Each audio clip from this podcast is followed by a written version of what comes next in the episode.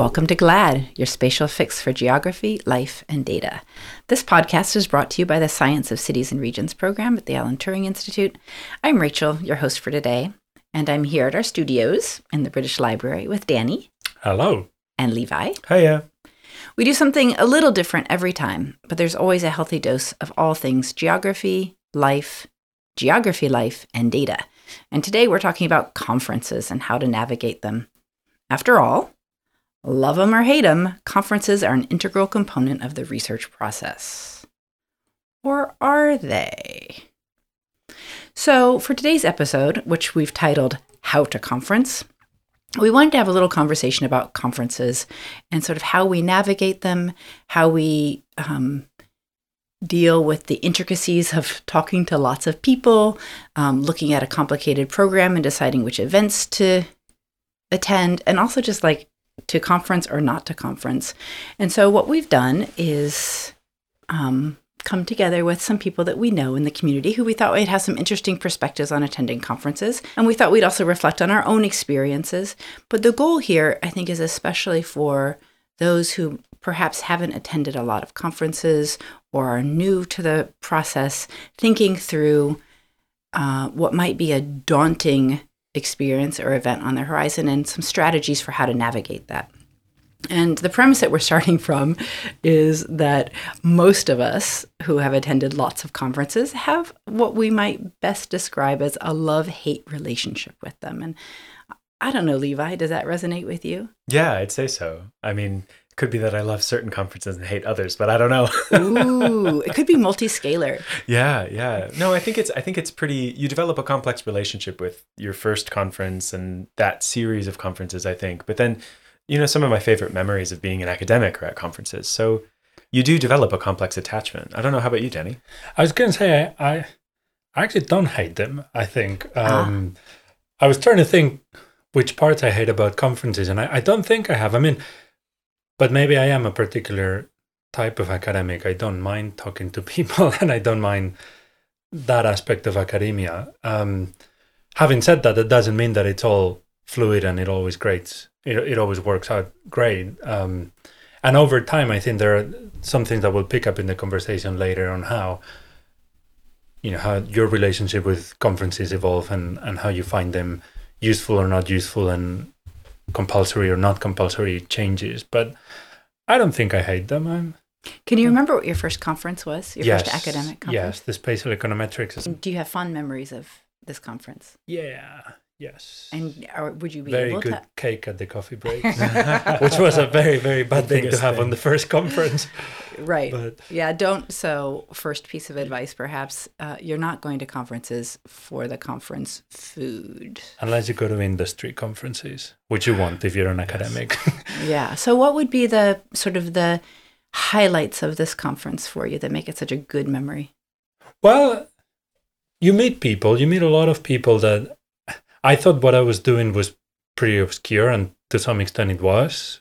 But you meet everyone else in the world who is doing those obscure things. Right. So in some ways, you it becomes a bit more accepted for you. At least that what you do is is okay to do. That was my experience, at least. Um, yeah, I and mean, it was pretty friendly, all things considered. I mean, it's daunting. You have to present and so on, but it was pretty friendly. Yeah, my first was uh, an AAG in Tampa, I think, and Ooh, that, that, was, a, small one. one. Yeah, yeah. I, I definitely preferred later in that year. I went to a North American Regional Science Conference and mm. much preferred that one. So I think that for me, it was more about finding what style of conference I like, how it was configured. I don't really enjoy the big conference with really short talks in as much as I can meet all of the people that go to those, right? That it's all your friends, it's all your, you know, fellow colleagues, this kind of thing. But if it's actually about the the work, I think I prefer the much more intensive, longer talks with a discussant kind of thing. So it, I think for me at least it depends on the form. Well, this is a really good segue into sort of what makes a conference a conference because we all know when we pay our registration fee or we submit an abstract or people start talking about upcoming conferences that there's this idea of a conference, but it's actually a composition of lots of different sort of moving parts, and not every conference will have the same set of moving parts. And I think maybe before we get too into our discussions, it might be good to differentiate between sort of the people facing stuff, the conversations and the networking and all the informal Mm-hmm. interactions from the more formal infrastructure apparatus of a conference.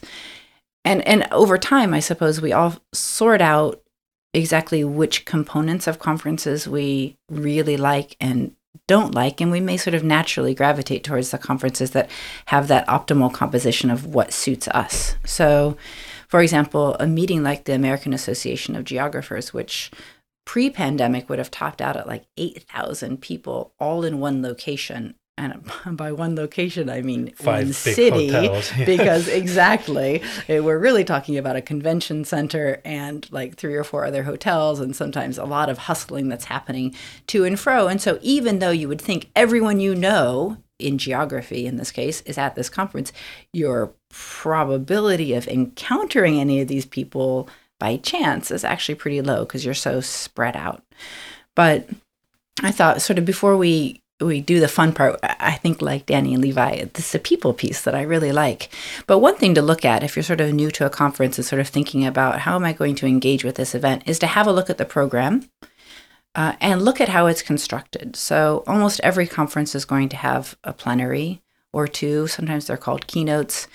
Uh, plenary generally means that there is nothing else in competition in that time slot. So, in theory, everyone should be there. Now, I tend to be a not plenary person. Really? Oh, I love them. Yeah, That- so I don't know. Interesting. Okay. So, all right. Are you a plenary person, Dave? I am. Yeah, yeah, yeah. yeah. I, I like plenaries because one of the things, and um, I think Michael Widener will mention that later, that sort of big conferences are good for is sort of to take the pulse of the field beyond your spatial, your special interest group.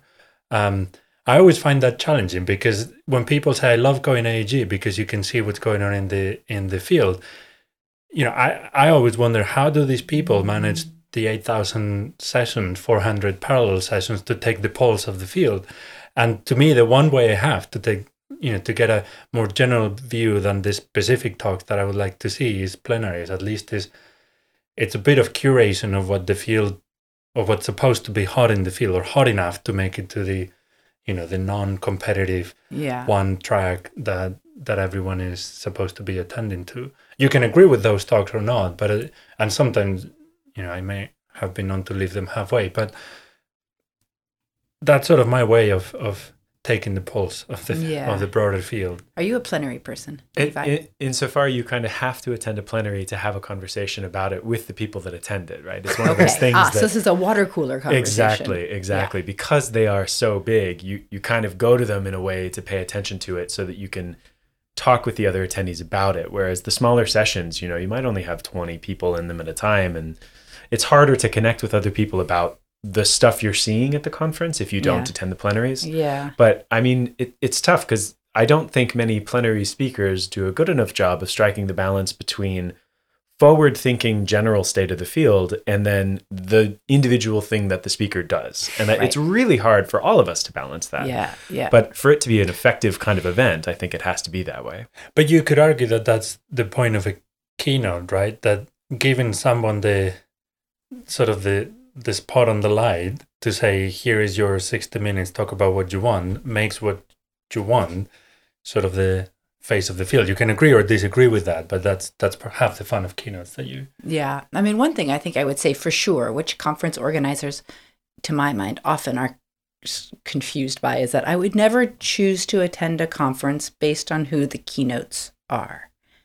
But most conferences seem to think that this is a selling point, that if they can just get their keynotes together, that somehow that's going to determine attendance to a certain extent. And I don't think that's true, Levi. I think that uh, that's probably true more in industry conferences. Like I know that for the Scientific Python conference that happens every summer, the the keynotes for those generally sell tickets. But I think that has to do with kind of the very different culture in an industrial conference or like at least like maybe a hybrid industrial academic conference where like some people need a reason to sell it to their boss to go do this training Right, and it's right. this famous person who wrote this famous library we all use but in academia i'm not sure that that applies I think that's true, except for new conferences. If you want to establish a new track or a new conference that no one knows about, you almost show your thinking by picking people who Right. who will do the keynote. I don't. But Yeah. I mean, maybe there aren't too many new conferences, but I think there are Yeah. some where you want to attract a certain crowd, and you know that certain speakers will draw that crowd, so you invite them for the keynote. Right. So, if you're thinking about attending a conference, one thing to do is to have a look at that program and see who the plenaries are and when they are. It's certainly an opportunity to see uh, lots of other attendees, in theory, all of them. And as Dani and Levi said, to sort of take the pulse of the field. Now, in between plenaries is sort of the meat of the program, right? It's the sessions. But the way most larger conferences are going to work, these sessions are going to be stacked back to back to back. So, AAG, for example, could have up to 60 concurrent sessions. Uh, and when there was still a printed program, the program would be like an inch thick book. And for every slot, you would scour through 60 options of what you could attend. So, one key takeaway here for any, for actually for almost any conference that's going to have more than a couple of hundred attendees is that they're going to be concurrent sessions, more than one thing running in a time slot. And this means you need to do your homework before the beginning of the session. And you need to have a sense of which session you want to attend at a particular time. If it's a really big meeting, you need to think about where these sessions are taking place so that you sort of navigate, you know, you know where you're going to have to be after the session, where you're going to be before the session. And I know many conferences will even try to schedule papers in particular time slots within sessions so that in theory you can move from paper to paper to paper. I don't know how Are you, you, guys kind of feel. person, If there are people that I want to see and I know that it's like my one opportunity. So one one thing about sessions is that, you know, in the plenary you may not have come across the people you were really hoping to see because if everyone is there and it's several thousand people, then again, it's like looking for a little minnow in a very large sea. Whereas on a program if you know that there's a particular person, either a friend or a colleague or just someone whose work you really really wanted to see, heading to that session is a really good chance to get to see that one person. So in those cases, I would jump across sessions. Um, but otherwise, I tend to find it a little bit stressful. And in reality, very few sessions actually run that tight. Exactly. So you may have had these grand grand plans of seeing three people in three different sessions in one time slot, um, and that's not really going to to work. Yeah, Levi. This is why I think when I, I attended conferences just starting in, in graduate school, I was given advice to do this kind of, you know, pick your pick the speakers you want to see and, you know, kind of hustle between them. But something that I didn't really appreciate in those early years was that sometimes you kind of form a crew of people that all go to the same kinds of talks. And it can be just as important to kind of, I don't know, spend time networking with those people that you Mm. wouldn't see in any other context, but you're going to talks kind of together, kind Yeah. of not. And so it's less of a kind of point to point to point thing and more just rolling with the vibe of the group kind of thing. And I, I think that that has value as well. Right. And I think this actually provides some insight into the sort of hybrid or online conferences that we experienced during the pandemic, where for me, what I really missed about in person conferences was sure hallway conversations and sure dinners out and all of that informal interaction. But it was actually that when you're in an in person session, sitting with other people that you know, you have somebody in real time where you can lean over and say, I was going to say a bad word, but I'm not going to say it. Uh, but what is this person actually talking about? Or that's super cool. Or I don't agree with this at all. And you can sort of read across like the people who are in your row, whether you know them or not, sort of how engaged people are with a particular topic. And that for me was sorely lacking uh, in an online format. And that is a thing that I really, really miss. Now, we've talked plenaries, we've talked sessions. And then there is sort of the social component of programs. And every conference is going to have a social program. Sometimes it's excursions and field trips. Sometimes it's a set of receptions. Sometimes there's actually a sit down meal. Uh, up to a few hundred people, and a conference is likely to have a luncheon or a conference dinner.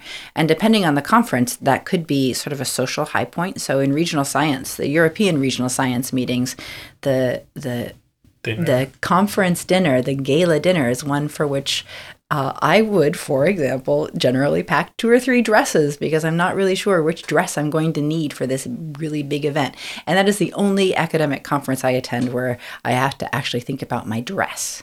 Um, and other conferences will have a luncheon. And to me, this is where sort of the interface between the conference structure and the people bit, that outward facing bit, where they come together, and where I think for a lot of us there is there are a variety of forms of stress or anxiety associated with it. So, I mean, for me, the most well, I can, I'll name two.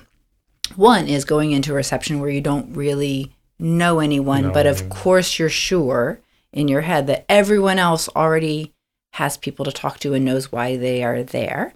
And of course, in reality, this is not true. Uh, but it's also true that there's it. The stakes feel pretty high if you end up talking to someone that you didn't really want to talk to, and then you can't abandon them because they also don't know anyone else. So I just find receptions very stressful.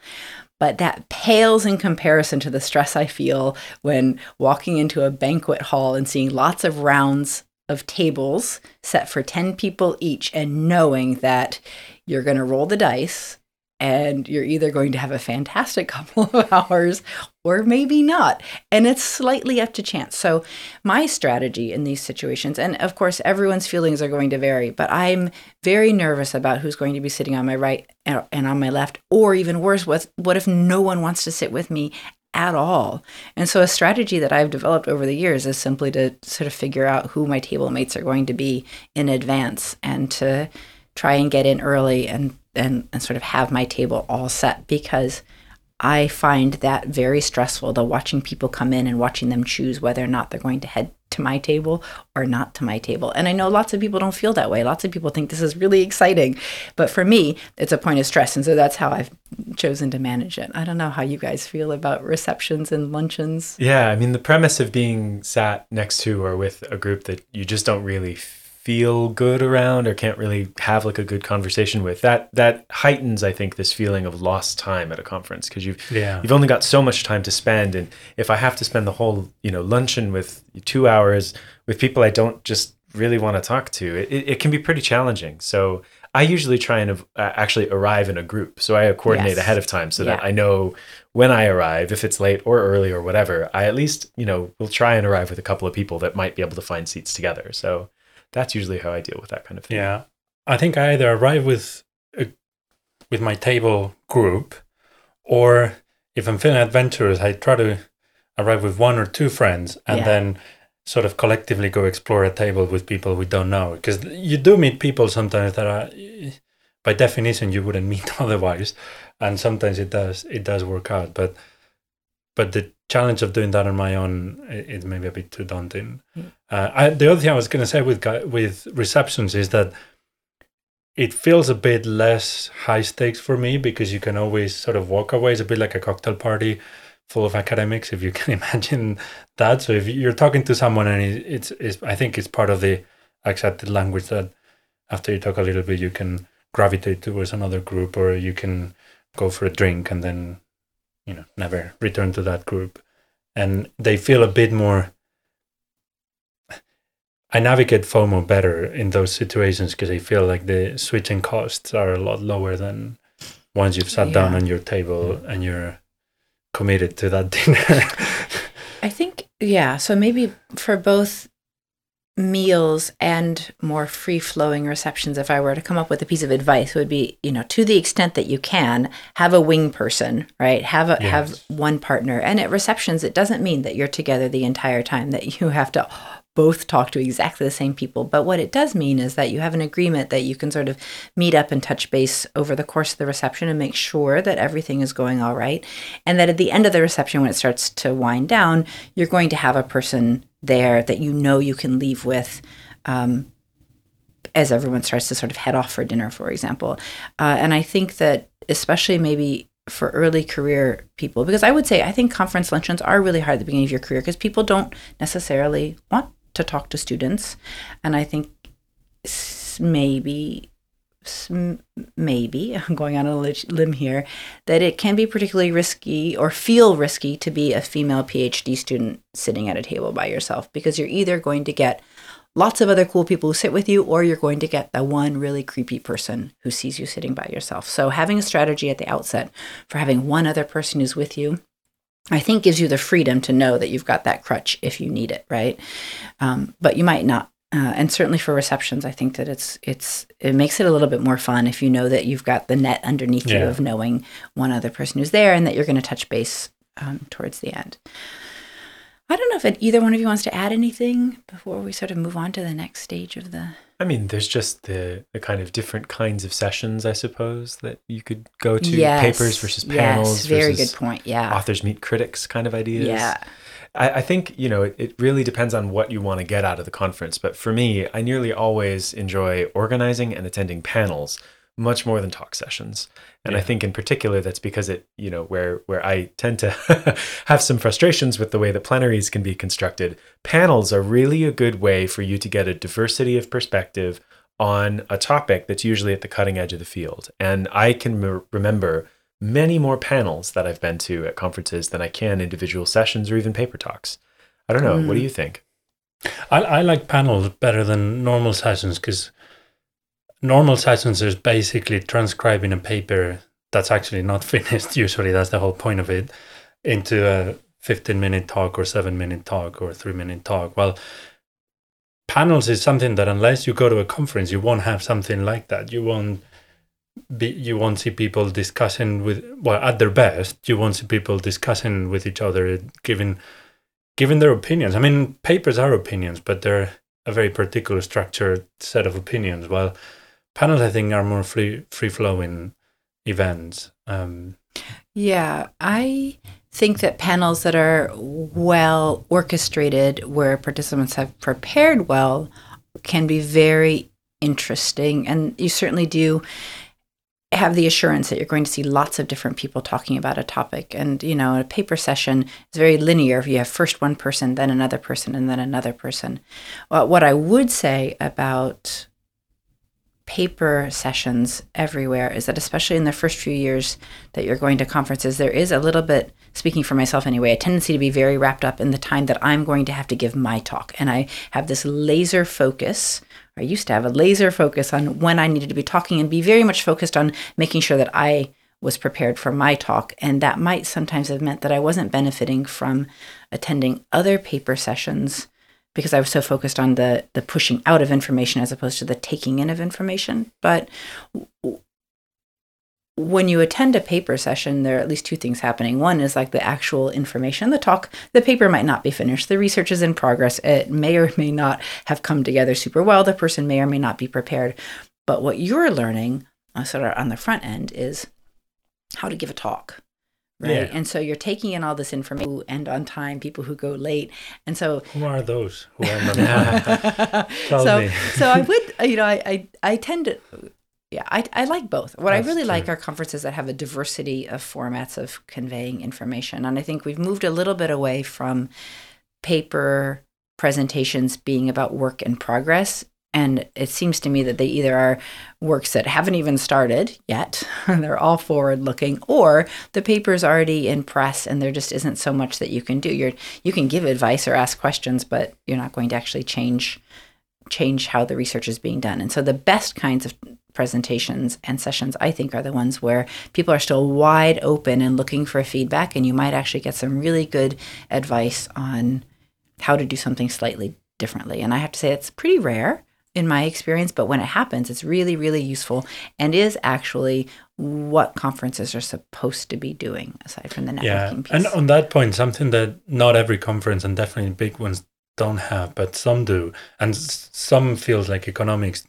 do. I think more often is having discussions where you have someone who's in charge of reading your paper ahead of time or reading whatever document you send, whether that's the abstract, the title, or or the slides, and coming up with a commentary at least, or or with a set of feedback, and you get at least you get sure that a someone will listen to the talk, but also b you get sure that you get feedback, and sort of to your point, Rachel, of going to talks to paper sessions to learn how to give a talk. There's so much also to learn from people who are good at being good discussants and how they synthesize the, the important parts and how they come up with the really important comments rather than the finicky details that obviously they're wrong because the paper is in progress. Um, and I've learned a lot from well people who've discussed my papers, but also from seeing people discuss other papers because it's really about how to synthesize information when you don't have the whole set, but you want to be useful and you want to be um, constructive. Constructive, yeah. yes. Yeah, yeah. So for eight years, I ran the Western Regional Science yes, Association, which is famous one. in regional science for having 45 minute paper slots. So you get half an hour to talk, you get a discussant, and then you get time for questions. Um, and as somebody who would put together this, these sessions, and then this was a little bit unusual, I think, relative to every other regional science conference, but discussants were generally assigned from outside the session. So what you're doing is manufacturing session attendance in essence, yes. right? So uh, we don't have time to talk about the mechanics of putting together sessions and putting together conferences, but there is an art to it of sort of working out how many people you expect to have in the room, how much diversity of perspective there's going to be. And often, if you look at uh, the way AAG puts together sessions, you'll see the chair is generally the last presenter, right? That's very smart. It, that is the one person who has an incentive to keep everyone on time, right?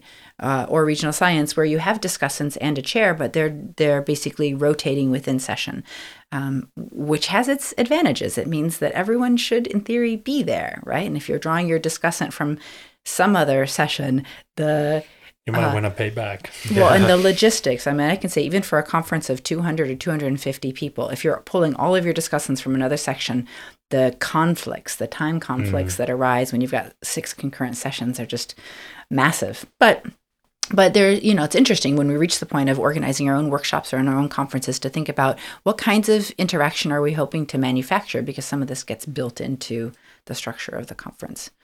Now, I think you can probably tell, dear listeners, that we could talk all day about our perspectives on conferences. But when we were putting this episode together, we thought, you know, it'd be really cool. Would be really cool be to talk to some other people about how they conference. And so, what we've done is each of us gone out and talked to someone. And so, what we're going to do is a little bit of experimentation, glad experimentation. we haven't tried this yet, where we actually are going to insert some segments into the overall episode. And so the first person that we spoke to was Michael Widener, who's an associate professor of geography at the University of Toronto and is pretty well known for working in, in the area of health geography and spatial analysis and GI science. Um, and Dani, I you spoke to Mike. To, yes, yeah. I talked to Mike, and you can tell that we are learning uh, by the quality of the recording. Uh, yeah, it was really interesting, and this is something that worked out really good. But just for full disclosure, I, I at least hadn't thought about it when we thought about Mike. How good of an example it is as someone who really sits across different cultures, different academic cultures, and this is something we haven't mentioned much yet, but how to conference really depends on the field you're in. So probably if you're in psychology, conferences are in one way. From my own experience, I know conferences in geography are very different from conferences in economics, for example, and conferences in computing. Uh, so every academic discipline has its own way of conferencing and, and its own way of mostly non-written rules about how conferences run. So Mike is someone who sits across traditional geography, GI science, then health geographies, and then does a bunch of public health. And each of those are very, very different worlds. So it was very interesting to talk to him about how he navigates that. And to me, one of my takeaways, you'll you'll hear it or you will have heard it, um, is how he actually thinks of himself like as a chameleon, depending on the conference that, that he goes to, how he behaves different and tries to use the, the rules he knows the conference runs by to to contribute to that conference. But if if he if it's a a discipline that he's not super comfortable, not comfortable, is a discipline that he doesn't know very well, he tries to be a bit more cautious about the interactions that he has or the, the participation he has. Well, if it's a, a home conference, so, so to speak, uh, he will have a much more active role trying to connect people, trying to link up people. And, and so, and that to some extent really resonated. I hadn't thought about that I've done a little bit of conferences outside my own comfort zone, and it almost comes natural to be, at least for me, to be. I don't know if shy is the the, the word, but at least to be less fully active with place in places where you don't know the community fully and where you don't know the these tacit non-written rules. Um, so it was really interesting that he was very very explicit, and this is something I didn't even send him the email questions. And when I asked him on the spot, he didn't doubt a second. This is this is how I do it. So it was really interesting. How how about your personas? Your well, let's hear from Michael. Okay, Michael Widener. Nice to meet you and good to see you again. Uh, thanks very much for joining us on the podcast today. Uh, before we ask you about conferences, uh, let's start by by introducing you. Who who are you? Tell us a little bit about yourself. Yeah, thanks for having me, Dani. I'm uh, Michael Widener. I'm an associate professor and Canada Research Chair at the University of Toronto St. George. Uh, and I do a lot of work on how cities impact health and how people impact or a- access food in in cities around North America. Cool, super exciting. Uh, one of the reasons why we we invited you, uh, this is the episode on conferences, is we've always thought that it's really interesting. You so you're a geographer by training, but you work a lot with public health people and and well with people from many disciplines. But your area seems to be split across many many conferences. So I, we always thought that it would be really interesting to get the view, the perspective of someone who is really at the edge at the, and at the intersection of different venues or different uh, disciplines. Because I think, if anything, the the questions and the decisions you have to make about how you approach attending conferences mu- in, in complexity. Um, before we, we talk about more deeply about your, your decision process on that, what do you think is your conference persona? If if you had to pick yourself out of the crowd, uh, how do you approach conferences, and and how do you think you're seen uh, in conferences? Yeah, I mean, I I think it. You're right. I go to a lot of different types of conferences. Everything from, uh, you know, public health oriented conferences, uh, conferences in in geography generally, to more sort of technical GI science conferences, to transportation ones or ones on time use. And so, it my persona really depends on uh, what kind of conference I'm actually attending.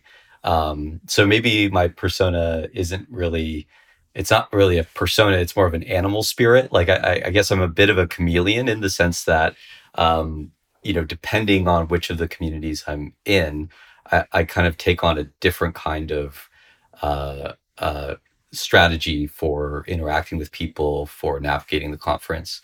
Um, and so in like my home field i'm a geographer like you said um, i tend to be a little bit more out there, networking with people, like trying to meet uh, new up and coming researchers and you know connecting with old friends and colleagues. Um, whereas at other conferences, so for example, I recently went to um, the International Association of Time Use Research conference for the first time, um, and this last summer, and um, that's the first time I ever went to that conference. I knew maybe two or three people there um, and I, I tended to take more of a backseat uh, role, I would say. You know, I wasn't asking questions all the time. I was just trying to learn and understand, you know, what is this community? What is this research? Um, so so yeah, the persona really kind of depends on on where you're at. And I think that's not such a bad thing. You kind of want to know your place in these different conferences. And do you do this purposefully? Like, do you approach this as a as a conscious decision, or it just so happens that because you don't know as many people, or because you do know many people, your your role and your uh, animal spirit ends up ends up changing? Yeah, I mean, I I think it it is conscious um, because you know you don't want to be the outsider who comes in and thinks they know everything about some mm. uh, body of work, right? So I, I'm relatively new to the time use world and um, you know, I know a bit, but you know, these are people who've been going to this conference for decades, um, and so you know, having a little humility in in a new space is never a bad thing. Um, whereas in geography, I mean, I think you know, I I view my role as one where I'm trying to introduce you know junior scholars to new people. So like trying to introduce people I know who are maybe more senior, prominent researchers to new up and coming PhD students or assistant professors. Um, you know, I wouldn't do that at the time use research conference yes. because that's not my place. Um, so you know, just kind of knowing like knowing the network that you have and like not really and what um, place taking you the- play, you play in that network. Yeah, yeah, yeah. You don't want to you don't want to overstep uh, because if you do, you kind of come off, um, you come off a, a little a little weird. I think right. um, people people don't want outsiders just sort of taking over um, necessarily uh, if they don't know the community, if they don't know the the topic maybe as well as uh, you know more established people in the community do. Yeah, and with with such a variety of conferences, how do you do uh, portfolio optimization here? What's your investing strategy when deciding when to go to a conference or not, and which conference you go? Do you is that a New Year resolution that in Christmas every every January you sit down and write the list of conferences you want to go, or or is it more as it happens, or how do you approach those decisions? I think I've become more strategic about it over time. Um, I think initially, you know, I would say for junior scholars, especially pre tenure ones in the North American context, like visibility is really important because at some point, um, more senior scholars are going to need to review your portfolio and like having the opportunity to like meet those people and share your work across a wide um, uh, breadth of of audiences is is is important. But I think, you know, over time I kind of learned like there's I, I like to take the sort of uh, you have your core conference, like find your your main conference, and then you can kind of round that out with smaller or more niche conferences. Um, so for me, like my my big my Super Bowl is the IMGS, the International Medical Geography Symposium, which happens every two years. Uh, sort of maybe almost the same would be the AAG, uh, but that one's a little bit different in its character. But like the IMGS, those are my people. Like that's the one I need to go to every two years. And so that's like on the calendar. And then How big is it? IMGS is not huge. It's like 200, 200 to 300 people, maybe, I think. Uh, it's not, not massive. Um, and it rotates like it's in, you know, uh, North America, Europe, or the UK, and like it was in New Zealand five years ago. So it, it, can be quite difficult to get to. So I've skipped some just because I couldn't afford to go. Um, but you know, you, you want to find like your main conference or, or maybe a couple of conferences where like your people are going to be. Um, and I think that that should be in your calendar every year or every two years. And then once you have that, like I think the other thing you want to think about is like, well, what am I actually working on now? Or who are the people I want to be meeting who are working on stuff that I'm interested in? And so that's where you can kind of find the more niche things that may be happening uh, around, you know, more locally or maybe around the world. So I, I think taking that sort of like, like this is my community. I need to make sure I'm seen here. I'm meeting people here, and presenting my work here to the sort of field that I'm in is important. But then you can kind of take a secondary conference or two uh, to really try to round out and build your knowledge, build new communities. And do you have a ratio of how many uh, suspects kind of conferences versus new horizons you attend? Or it depends based on the year, the project you're working on, and, and so on? Yeah, it depends. I I think uh, I think two is a good number if you're able to uh, do it. I mean, it, conferencing can be really expensive, and you know, I I want to say like I recognize that not everyone's able to like just go for a week uh, to these things, but I think if you're able to do two, I think that's a like a a reasonable number um, because that allows you to do the sort of main conference. So the ratio would be, you know, 50-50, like one one conference in your community and one conference maybe that's more niche. Um, because you that allows you to be seen. It allows people to sort of in your field to like, okay, this is what Michael's doing, this is what he's up to now. And then this other conference can be like, oh, you're introducing yourself to a new public health community or new community in sociology. Um, and they get to know about your work and you get to learn about their work. And so that that ratio I think works pretty well. How, how about the size of the conference? Is that something you take into account? Uh, to me, it's almost it's, it's a good proxy for thinking through some of the the areas that you were mentioning before in terms of the kinds of communities and the, the role they have. What how do you what's your thinking at, about the the type of conference as in the size of their conference? Yeah, I, I think the size uh, matters in this case, right? Like you want to, um, you know, uh, there are benefits to big conferences uh, that just simply don't exist at small conferences, and there are benefits to small conferences that um, you really just can't. You don't get the same thing out of a big conference. Um, I think the benefit to the bigger conferences is that you're able to really get a sense of what's happening across a discipline. And in geography, I think that's important.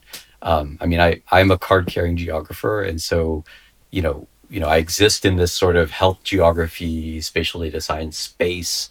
But, you know, I think it's important for me to understand, like, you know, what's the health of the field more generally. So what's happening in, um, you know, environmental geography or other parts of the field that, um, and those big conferences let me do that the other thing that's nice about big conferences is you can create a small conference out of them that might be a yeah. little bit more custom than something that is just inherently a small conference. So, for example, at the AAG, which is a big conference, I tend to sort of customize my path. So I'll like look at what all the specialty groups are doing and I can kind of pick out the special sessions that, you know, appeal to me. So the reason I like the big conferences is because I can go to the health and medical geography specialty group sessions, but then also I can go to like the spatial analysis specialty group sessions, which maybe I wouldn't get that same mix at the the medical geography symposium, the IMGS.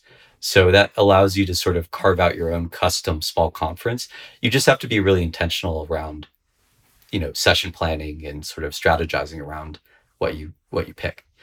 I guess the smaller conferences, on the other hand, and maybe you find this too, I think you get to know people a lot better because you're just around, you know, anywhere from 50 to 150 people uh, for a few days. And there's just more FaceTime. And so it's a better sort of networking yeah. opportunity. You develop deeper connections with people yeah. than you might at a place like AAG. Yeah, to me, uh, big conferences are about weak ties, and, and small conferences are about strong ties. Maybe less of them, but but you, more meaningful. And the, the smaller conferences, I tend to pick ones that are a perfect fit for what I do. While larger, there's the element of what you say that it's it's taking the pulse of a bigger field. Final one on on conferences, uh, in person or hybrid or remote. this is a controversial one. You can be as controversial as you want. I I I think that it's important for a number of reasons that we have virtual um, opportunities to present our work. I don't like virtual conferences because I think what we've done is we've taken uh, an in-person format and just sort of you know shoved it into this sort of virtual space and I don't think it works well. So sitting in front of your computer for three days watching Zoom presentations alone is to me not an enjoyable experience. I find it's hard for me to pay attention. Um, and you know, initially I was really trying to be involved, but near the end of the pandemic, when I was going to more of these virtual conferences, I was just showing up for my session, maybe going to one or two others, and like the sort of benefits that I felt really came from going to a conference were, were a bit more lost, at least on me. Um, that said, so so I guess what I'm saying like is that like I don't know maybe maybe you I'd like to know what you think about this because I think like we do need to have something that's like a virtual conference, but I think that we need to rethink about what that is. Like maybe it's something where we do you know, one or two sessions every Friday for a month. Um, you know, so it's not like this big thing uh, that happens over three days in your office where you're just staring at Zoom. So I, I, I don't know. That's my my feeling about it. Is that I, am yeah. not a big fan of virtual. Yeah, I think we need to make hybrid conferences actually hybrid, but we don't. I don't know yet what that looks like. well and that's hard or, or evolved. Yeah, Yeah. it's really hard. because the hy- hybrid ones are are tricky because um, I, I find that the people who are virtual tend to not be as involved as the people who are there in person, and so the experiences are wildly different. Um, I mean, Hmm. it's it's important to allow them to be included in in those types of opportunities, but I I think we need to do more work in thinking how like this might actually benefit people who are both virtual and in person. And I'm not sure that we're there yet. Yeah, I, I agree. I think we're in for some fun innovation, hopefully in the in the coming years, and I expect that, or I hope rather than expect that in ten years it'll be a very different different space. Um, final area that I wanted to touch and discuss with you. What pieces of wisdom, advice, recommendations would you have for newer academics, early career folks who are starting to get into the world of, of conferencing? And it seems a bit daunting. It seems a bit like there's a lot of tacit knowledge that is really hard to grasp. There isn't the this is how I do conferences on, on the conference website. And what would you tell them? yeah, it, it, it kind of depends on their personalities. Like, what are their co- conference personas? Like, wh- or what will they become? Um, but I think you know the the general advice, at least the advice I give my students, is like it's okay to pace yourself. Like uh, certain conferences, uh, the TRB at, in DC, the Transportation Research Board conference, is notorious for this. But they have sessions. I don't remember what they are now, but it's like 8 a.m. until like 7 p.m. or something like that. Like you don't have to go to every session. That's okay to like take some breaks. Uh, you know, find the ones that you like that you're interested in, and like pace yourself over the course of the over the course of the conference. Um, so it's okay to not be on for that period of time because if you do that, you're just going to be tired and and you won't really benefit from from the sessions you do go to. Um, I think the breaks are important. Like I think it's okay to like think about organizing social lunches with you know people that you've met um, from other places. Um, I think that it's also important when you go to conferences if you're a new new person there to sort of separate yourself out from the community you know. So if you go to a new conference and you're uh, maybe a grad student um, and you're there with a bunch of other grad students from your university, like make an effort to not just hang out with your friends that you already know because you get to hang out with them all the time where you are right? Like wherever you're based. So make an effort to like go to specialty groups go to professional development uh, sessions where you can meet new people and build out your network because that network's really going to benefit you down the road. Um, and if you just hang out with the people that you already know and the people that you go to school with or that you work with um, you know you're not building those strong connections like you said those uh, those new ties that are important to, to sort of build your career later on so i think those are those are probably some of the the biggest things Super. This is fantastic. And two final things. I think you've maybe insinuated one, uh, but do you remember what was your first conference and what is your favorite conference? yeah i do remember my first conference was at at the 2000 was it 2000 Oh, yeah it was 2000 put a number here. I'm gonna put it five. Yeah, yeah. It's 2005, five or no, 2006, I think. Chicago AAG.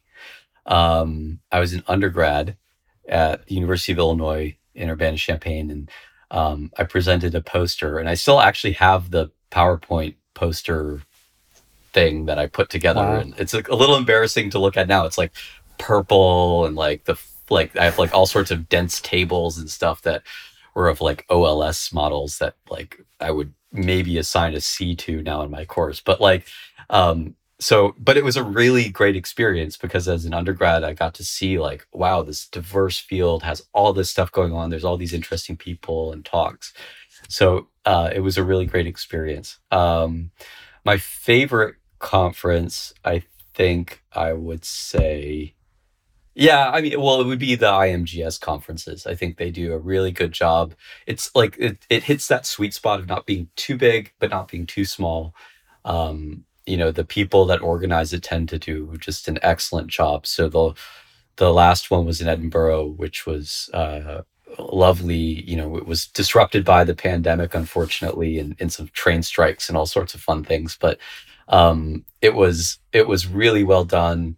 Uh, then the one before that was in New Zealand, and we have one coming up soon. I think next year in in Atlanta, Georgia, in the U.S. So, I mean, that conference I think does a really excellent job of sort of having a diverse set of sessions, uh, but not being so big that you can't kind of wayfind and like, you know, make the connections that are important uh, for any career level. That's great. I'm so glad that you did that, Dani.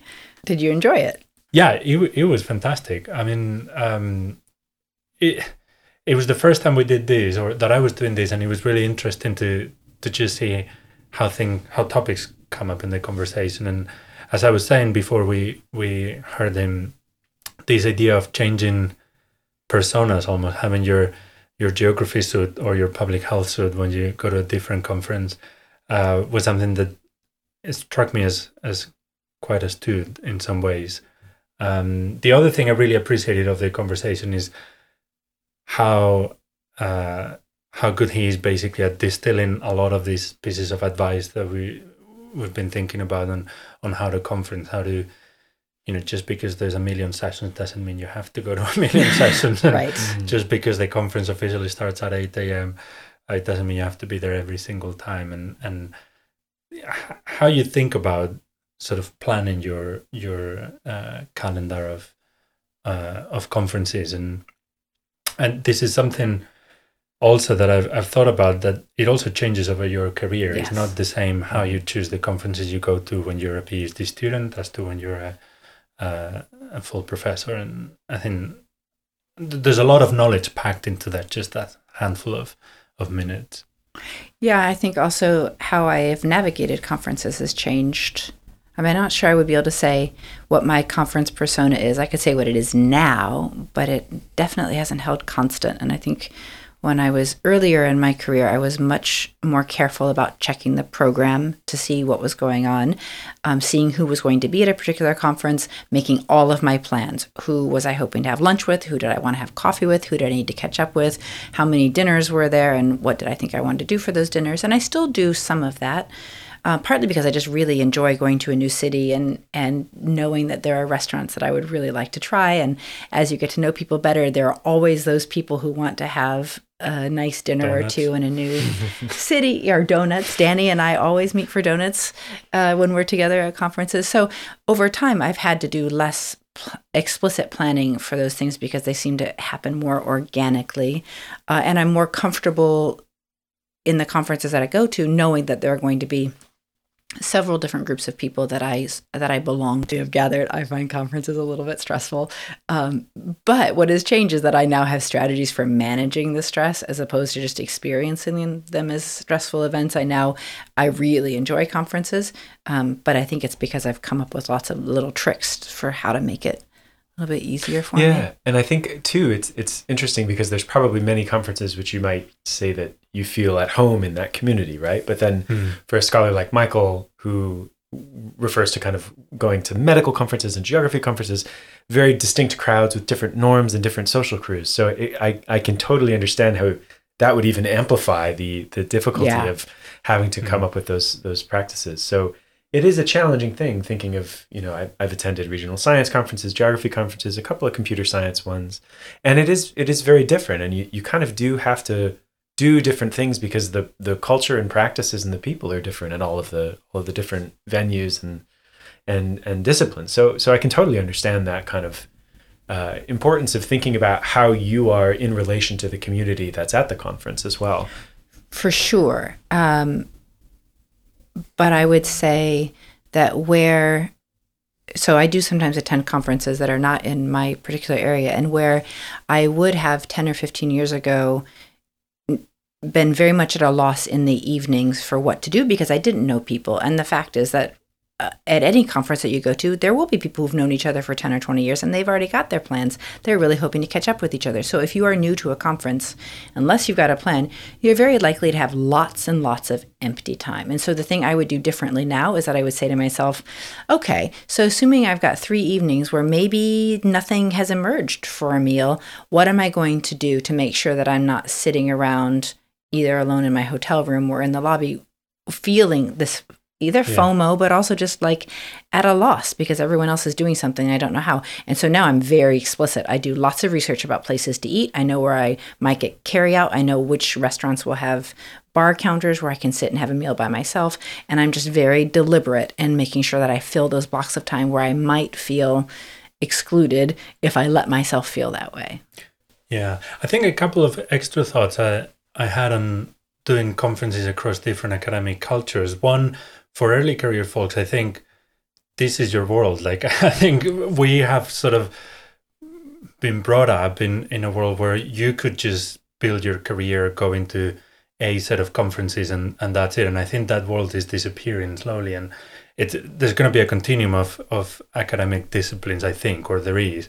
So the, this idea of having to go to places that you don't know exactly how they work is, is probably going to be, I think, more common practice than it was 10, 20, 30 years ago. Um, and somewhat related to that, I think something I've realized over time for me is very easy to get comfortable in conferences I know. So I, I try to now, when I'm doing my, my conference diet, so to speak, like Michael talked about, split between you know like comfort food or experimental food comfort mm-hmm. conferences that i know you know who's going there they're going to make me feel good.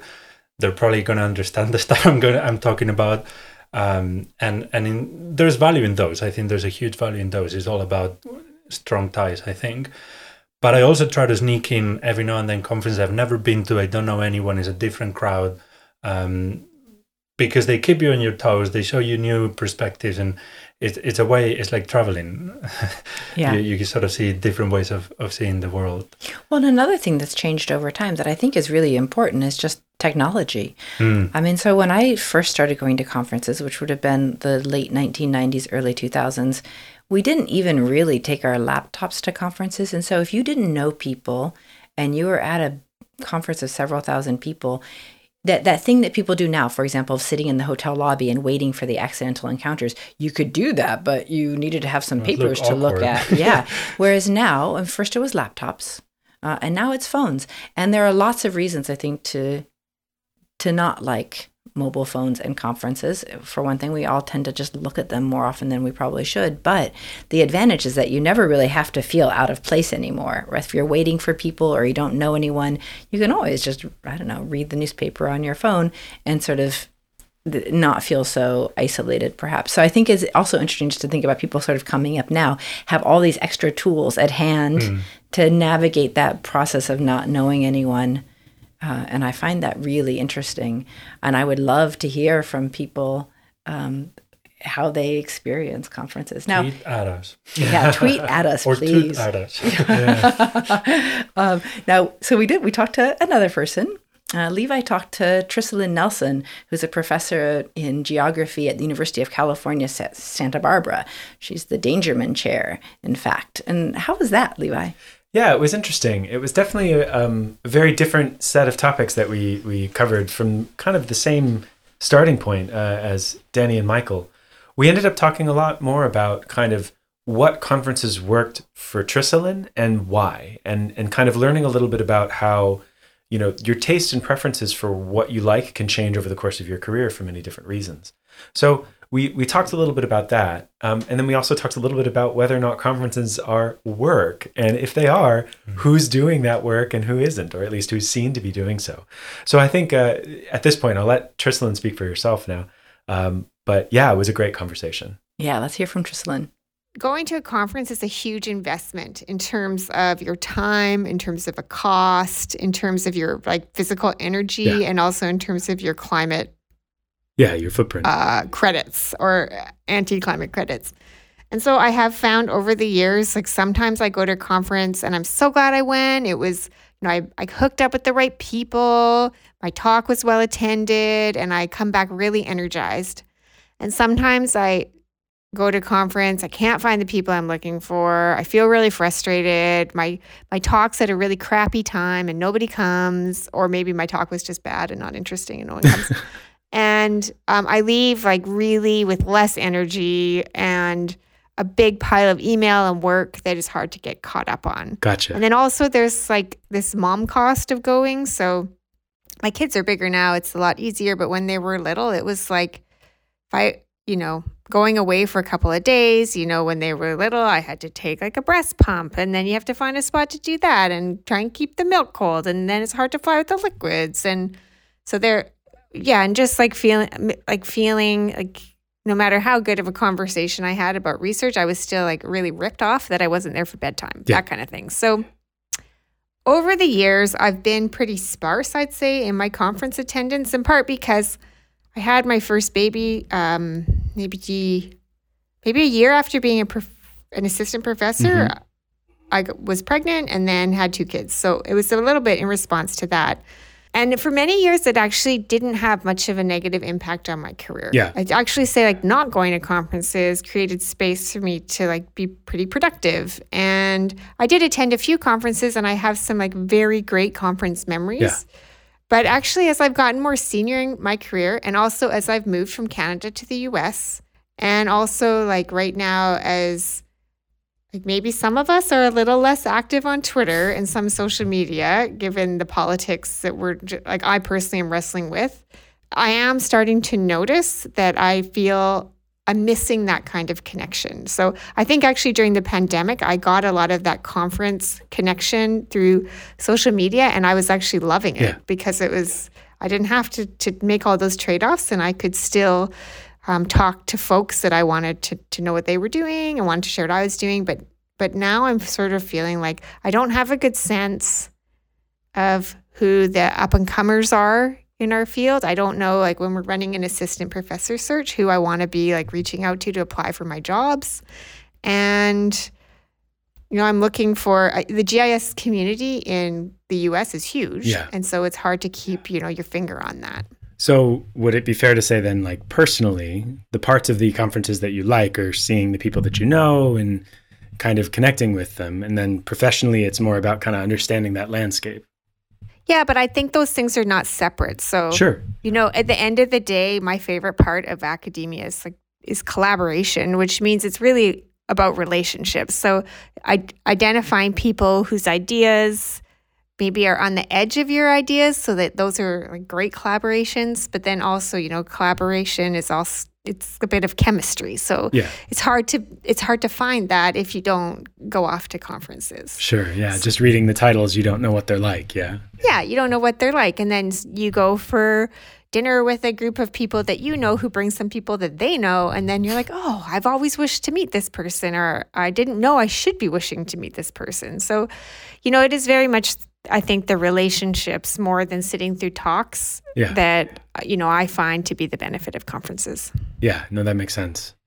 It's um it's interesting because there's, you know, everybody has a different way of attending a conference, right? And some people, you know, are the type of people to go on the in the running groups at 6 a.m. and see, you know, who's up to run together, these kinds of things. Do you have like a way that you like to conference when you go? Or is is it just kind of whatever strikes your fancy? Do you come with a strategy or anything? I don't usually come with too much of a strategy. I feel like I'm usually like coming in hot, you know? I I got So I'm usually getting there and then trying to figure out, okay, what is it that I want to be doing? What's going on? So I think, you know, conferences have gotten a lot better over the years about having ways of sort, you know, sort of sorting and sifting through um the, the material, especially something as big as the AAG.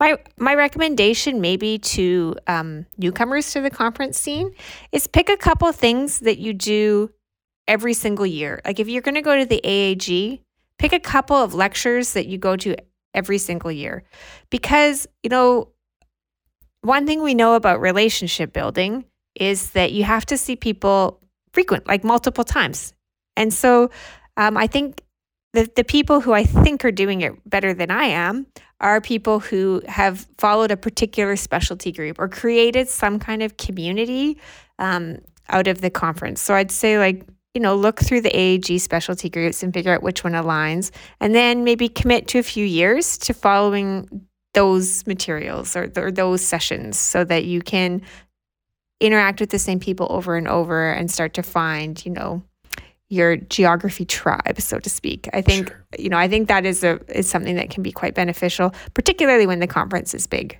Yeah, like AAG is, right? So would you say that you have a, a couple of ones that you like to go to frequently and then some you don't, or like maybe less frequently?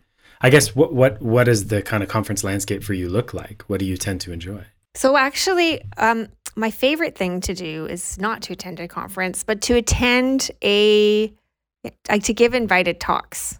So I really love to give invited talks where I get to go and spend a day or two at a particular institution and sort of build those deeper connections. Um, so that's my favorite thing to do. So next to that, I'd say like I I like a small conference. So where everybody is stuck in the same room for the whole thing. So in Canada, there's this conference called SKI, Spatial Knowledge Information, and you actually ski all day and then go to conference do your conferencing all night. This is really great, except for the number of students I've had get injured over the years. Is the best. I I don't know if it's the way to protect the brain trust, but um, you know, I I like that kind of you know. There's some social and some um some work, but it's all kind of so maybe more workshop style. Yeah, is yeah. is my preference. Well, it's interesting because some people prefer the kind of smaller, more intimate kinds of conferences because it gives you more opportunity to connect with people. But then others like the bigger conferences because it gives them more opportunity to kind of change up who they're meeting with and talking to kind of around the conference. So it's interesting because I think there's always a mix. Yeah, for sure. And I also, and you know, one piece of advice I've often heard is try and attend a few things that are really outside your area. And I love this idea, but in practice, I find it super hard to sit through. yeah, for sure, for sure. No, that does make sense. You talk a lot about your your family and balancing kind of family career uh, concerns and you know, it's really tough. We'll be talking to quite a few people throughout the course of this episode, but I'm wondering if you can speak a little bit to how, you know, you might have done that uh, over your career. Yeah, it was super great before my kids started school because we, so my husband is also a geography professor. So we could often attend the same conferences and our areas are different enough that we could divide and conquer in terms of childcare. So we have taken our kids to many conferences. Um, and, you know, I still like to do that. In fact, I just got back from being in Vancouver where I was giving a talk at Simon Fraser University and I took my son with me. He's old enough now. He doesn't need another parent there. He can go tour around the university.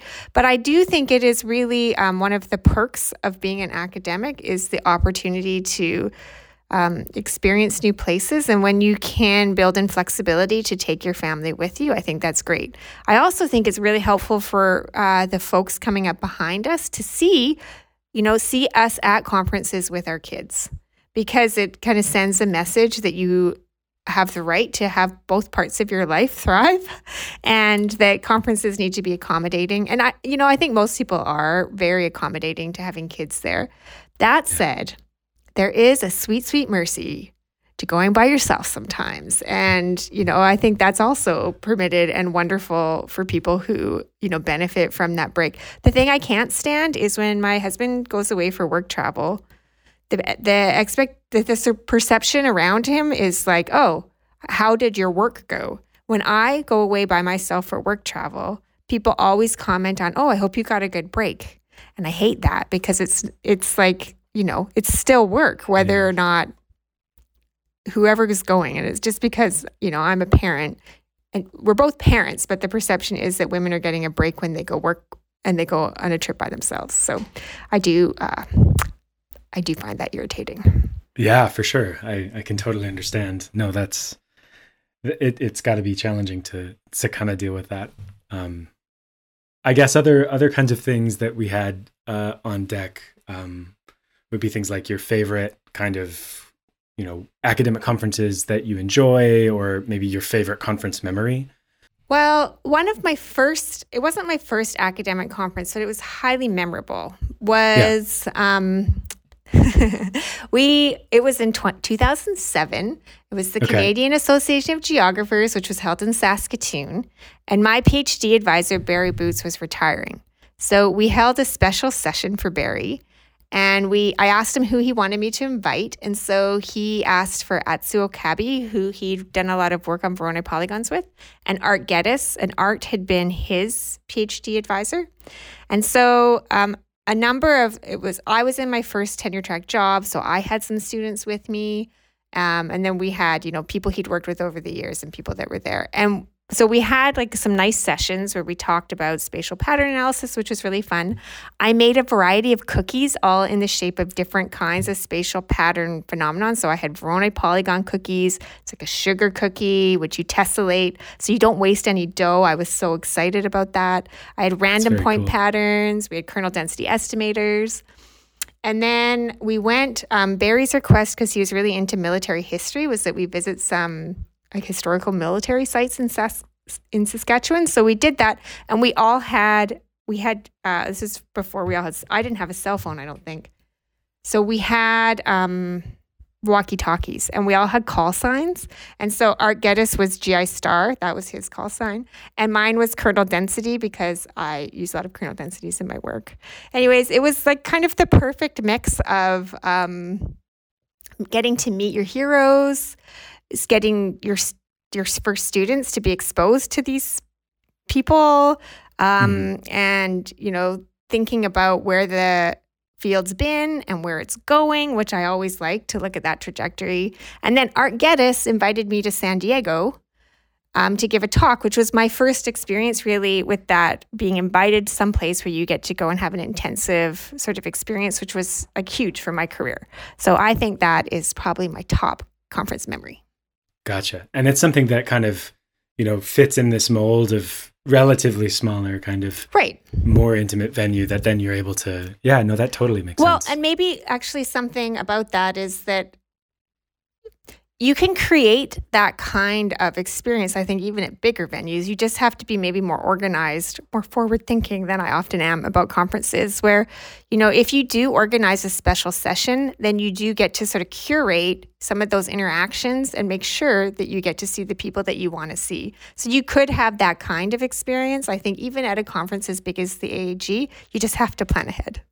Yeah. So this is what I was curious about with kind of preparing for a conference, right? Like, for example, I get in contact with all my friends from graduate school or maybe my very early bit of my career, and I say, "You going to AAG this year? Right. Will I see you? Are you doing it?" So, do you have like a routine like that before the conference to kind of set up what it would look like, or do you just kind of happen on to what what comes through? Sometimes I do, but more I just sort of happen onto it, which is probably why, you know, actually, you know, having this when I was asked to do this podcast, I was like, man, I'm the worst at this. I need to listen to this podcast. So I'm super excited to hear the recommendations from, you know, people who do it better than me. I see. Okay. Well, I mean, I don't know if if we'll have any any super big ones though. Um, so we'll see. The last kind of bit of topics that we wanted to talk about were like, do conferences really matter anymore? And we touched on a little about this um, with the kind of transition from Twitter being, you know, providing a, a kind of an academic community in a way, but now that everybody's kind of back doing things in person, not posting on social media as much in these ways, uh, you, people might be feeling more of the need to to go to conferences. I guess over your career, um, how has how have conferences like changed in your experience of them? Are they much different than how they were when you were starting out, or, or are they pretty much the same, just an opportunity to network? They're pretty much the same. It's just now instead of having like the conference uh, program in a huge book that you had to carry around, you know, you have it on your app. I'd say like literally that's the biggest change I've seen.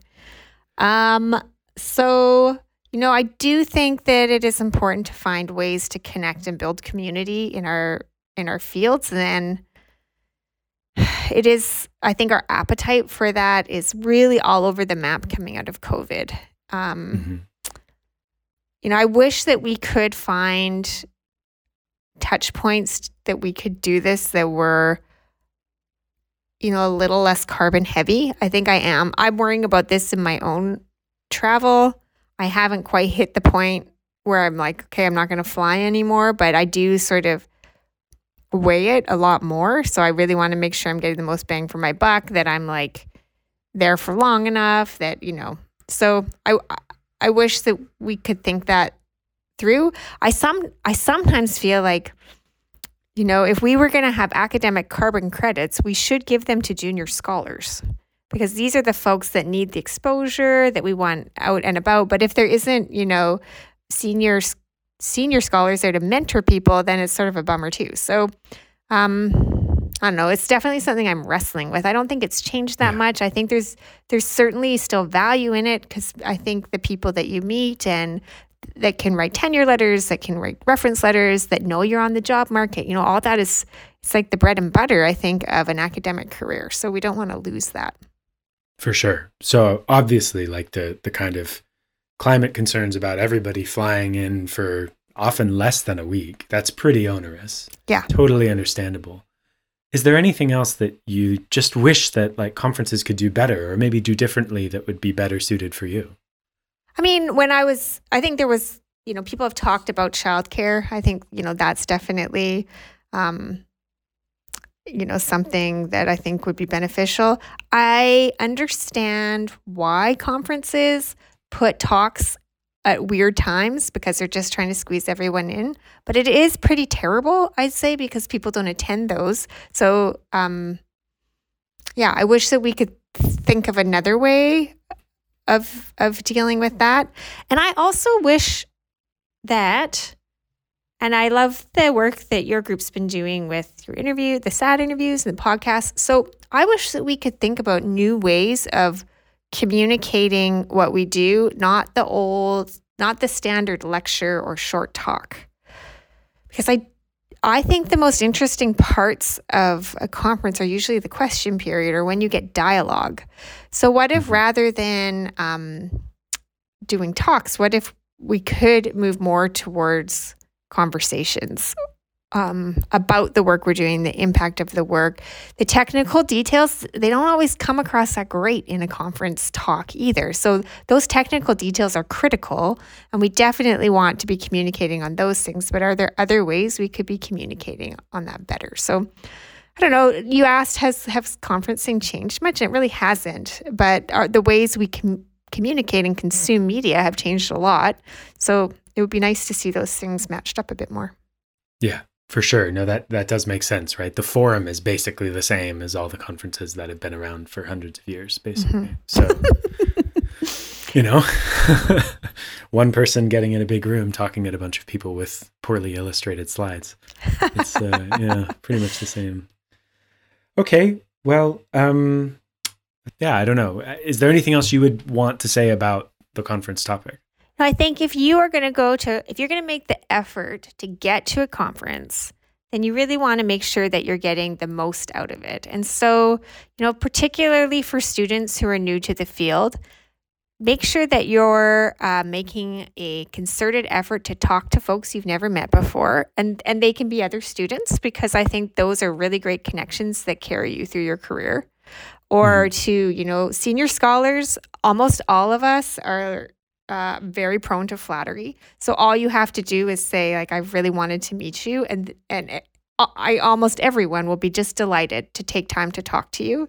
So be brave about you know making those connections and and you just try and learn something new. If if it costs a lot of money for your supervisor to send you, hopefully they're paying for you, and so they really want you to be growing professionally, and you do that through I think the relationships that you make and being exposed to new ideas. So just if you made the effort to get there, don't sit in your hotel room and definitely go see the city and you know do the geography things that we need to do to feel good but make sure that you're just maxing out the experience. Excellent. That was great. Yeah so when you think about kind of whether or not academic conferences are work the story that that she tells about her and her partner and how it's viewed differently. You know, if, if he goes to the conference, it's, you know, oh great, you you know, you're getting your your a good opportunity to to go do some work and networking. But then when she attends, it's more of a kind of a way to get away kind of thing. I don't know. Like, would you think of a conference as a way to get away in that sense, or or why why would that perception persist? Well, there's there's two things here, right? I think one is that there is conferences are both, but there's also the gender dimension, which is is is always very uh, present. Well, present or important, and uh, I think we can discuss more about the the latter. But I think the the gender part, it, it's you know, it's 2023. We shouldn't be having to to have this conversation yet. Yet we here we are. Yeah. I think I think of conferences as I used to when my children were young. I definitely thought of them as a chance to get away. And I know some people treat it as a chance to get away and actually sleep a full night if they've got little kids. Um, when kids are a little bit older, sometimes it's a chance to get away and actually just have time to yourself. I know so many, especially geographer colleagues, who will talk about going to conferences just so they can like go sit in a hotel room and watch TV and order room service. And there is all the conferencing stuff that they're doing, but for them, like a really important component of the whole uh, outing or extravaganza is simply that time to recuperate and recharge their batteries. And I can see how we would think of that as not work. But on the other hand, everything we do is sort of intellectually engaged in working with our brains. And when our brains are not fully charged and they're not able to actually work, then it makes it harder to do the sort of creative stuff that we do. So I definitely thought of it as a treat, like to get to go out to dinner and talk to other adults and not have to like keep track of a three or four year old running around that to me was heaven because it was just you know the the rest of my life was always a struggle to balance you know the work and then the home stuff but always with a smaller person who had needs that superseded everything. And when you go to a conference especially in the days before cell phones you were just gone. The only way that anyone's going to reach you is if they call you or they email you. Um, i think that hybrid conferences and also just the the increase of you know accessibility, people being able to find us, has changed a lot of that. Um, mm. But it used to be for me very much a getting away. That's Escapism. Were you the one just sitting in in bed watching TV? Or? No, I've never. I no, I, if you haven't picked up on it already, I would feel like I was somehow missing out if I was in my room or that it meant that I had failed. To me, I would see it as like a form of, I would have seen it as a form of failure that I had like failed to make the connections with people and to have things to do. So if I had to be in my room by myself, I would see it as something that I wasn't doing right about conferences. I probably feel a little bit different about it now. But I do, when I get to a conference, I tend to sort of and I'm a little bit on the extroverted side. I think if we if we use that if we use if we use those two extremes, um, but only with people that I know. And so now I just I know that I'm going to be completely exhausted when I get home. So actually on the gendered side, I think what my family would say is, "Oh my god, when I come home from a conference, you just can't talk to me for days because I've used up yeah. any store that I had of like interacting with people and being entertaining and telling stories. It's all gone. That's even in a typical work week, by the time I get home, that battery is empty. So a conference is like me full on for several days, and then I I make up for it when I get home yeah. a little bit, yeah. but it's worth it. Yeah, it is tough to kind of figure out that balance and that affordance for that kind of work because yeah. it is pretty intense when you think about, you know, academia as an industry touches so many parts of the way that you see yourself and the way that other people see you. And so when you go to a conference, there's a lot of that kind of you know relationship and contact you're at you're at a, a, dinner which can be fun but then also at the same time you're probably going to talk about work at some point so it, it is it is definitely totally a, a challenging kind of do you think of it as work do you think of it as work at conference? I think that uh, yeah i do yeah. I think for a, a younger kind of generation there's more of a desire to establish a really firm work life boundary in that way. And I, I can appreciate that there are a lot of my peers at the kind of you know senior assistant professor slash early associate that that see it that way for sure um, th- there's a desire to make sure that you, you can have a professional identity but then also have a personal identity that is in some way maybe not fully independent but at least to respect the fact that there, there is a divide there that that you know you're trying to cultivate an individual life. Uh, and I can I can see that there's maybe a holistic perspective there that's lacking, but I definitely think of it as work, and I know quite a few uh, in in that way that do as well. Dani, it, it is work, right? It well, is the fun part of work, but yeah, exactly. It, it, may be the fun part of work, but it's still it's still work. I think something I, I realized over the years, or that something that I do now that kind of recognizes that that realization is conferences are useful in pretty cool places and I've always liked traveling and I used to just say, well, I'll do everything in that in that conference week, and if if I want to see the plays, I will just book an extra day, or I'll arrive a day before, or a couple of days, or if if it comes to a weekend, I'll just do the weekend there, because I, I do feel a little bit not failed, but I do feel like I'm not doing what I'm supposed to when there's a conference going on, and then I need out to go for a walk and. I think to me that is because it it is part of work. It it just so happens that it is the fun part of work, but you know, being fun doesn't mean that is not right work. Yeah, yeah, I think I think uh, the dichotomy between uh, work and play I'm uncomfortable with because I think it plays into I'm going to use the word neoliberal. I think it plays into this sort of this sort of it plays into this idea that work can't be nice. Yeah, uh, somehow exactly. we've yeah, extracted sure. all of the fun parts of work, and so if you're enjoying it, you must there's not actually wrong. be working. Yeah, there's something wrong, and I I think I do feel like there's so little in a traditional academic job these days that is allowed to still be really fun. Yeah. And I think we should embrace that conferences are why we take the lower salaries. They're why we take this sort of uh, higher workloads. They're not the only yeah, reason we take these, but but they're they're one of the bonuses. The flexible schedule used yes. to be the other thing, uh, but the but the potential to travel and and make yeah. friends who are like minded, right? And so I don't think that people who are more advanced in their careers don't have personal identities that are entirely separate. I think they were just were much more in on the idea that this should still be fun. Yeah, I, th- I think they're fun for sure. I just think they're still work. yeah, I think for sure. Yeah. But and I was going to say the other side of recognizing that their work is that even for people who don't find them fun, I think there's value in making the effort in attending. Maybe not yeah. as many or maybe yeah. not, but there is. You people don't go to conferences just to have fun. There is a point in going that you meet people that you wouldn't meet, that people meet you, that you, you're seeing, and I think you, we have to also recognize that because otherwise there's the the risk a that university employers and so on will, will say well this is part of the fund so if you want to go mm-hmm. why don't you mm-hmm. pay for it yourself um, but also that we sort of forget that uh, there's a lot of value in in in conference and in meeting every now and then and, yeah. and seeing what's going on taking the pulse yeah. of the field and, yeah. and so on so the third person that we spoke to um, is speaking not of conferences. speaking of conferences, um, the third person we spoke to sits on the other side of the magic conference curtain and um, is a conference organizer. And so I talked to Oscar Larson, who's the conference director at the American Association of Geographers, or the AAG. Um, and this is the sort of premier North American learned society for geography, but it is, I think, generally agreed to be sort of like the the worldwide geography conference, um, which happens every spring. Um, before the pandemic, as I think I mentioned earlier, top out at about eight thousand people. I think this year they're expecting around four thousand, and so it's a big, it's kind of a big deal, but it also is a, a great example of what a large scale conference looks like, and all of the effort and all the all the effort that goes into it, and all the sort of movable pieces, puzzle pieces that have to come together. And so I talked to Oscar, and it turned into a much longer conversation than I was expecting. And so part of this, I think, was because there's just a lot to get through.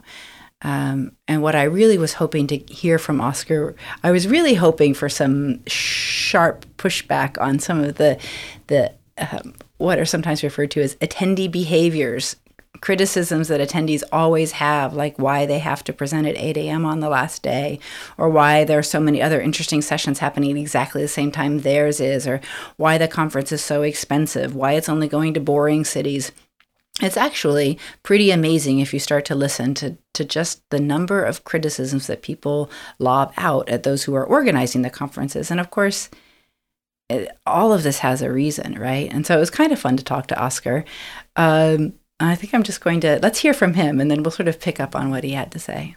I've been at AG for 20 years. This is the 19th conference that I've run for AG. How's it feeling? Are you pretty comfortable now? Yeah, I'm pretty comfortable.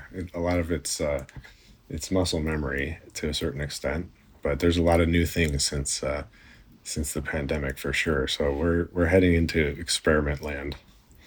Yeah, yeah. So this will be our first meeting in three years that's in person. That's right. In Denver. Yeah. No, and, and in 2020, we were scheduled to go to Denver, uh, and that one was canceled due to the pandemic. So we're we're kind of coming back. Maybe it's uh, yeah, coming back to Denver. So we're we're excited to re have a redo on that meeting. Yeah, yeah. So how did it feel coming back after a few years of not doing live? Like, do you have all the processes in place, or? Yeah, I would say we have the processes in place. Um, there are new additions, um, namely being the hybrid component and the virtual component. So the in-person meeting, uh, we we know how to do that, and yeah, you know that that's going to be.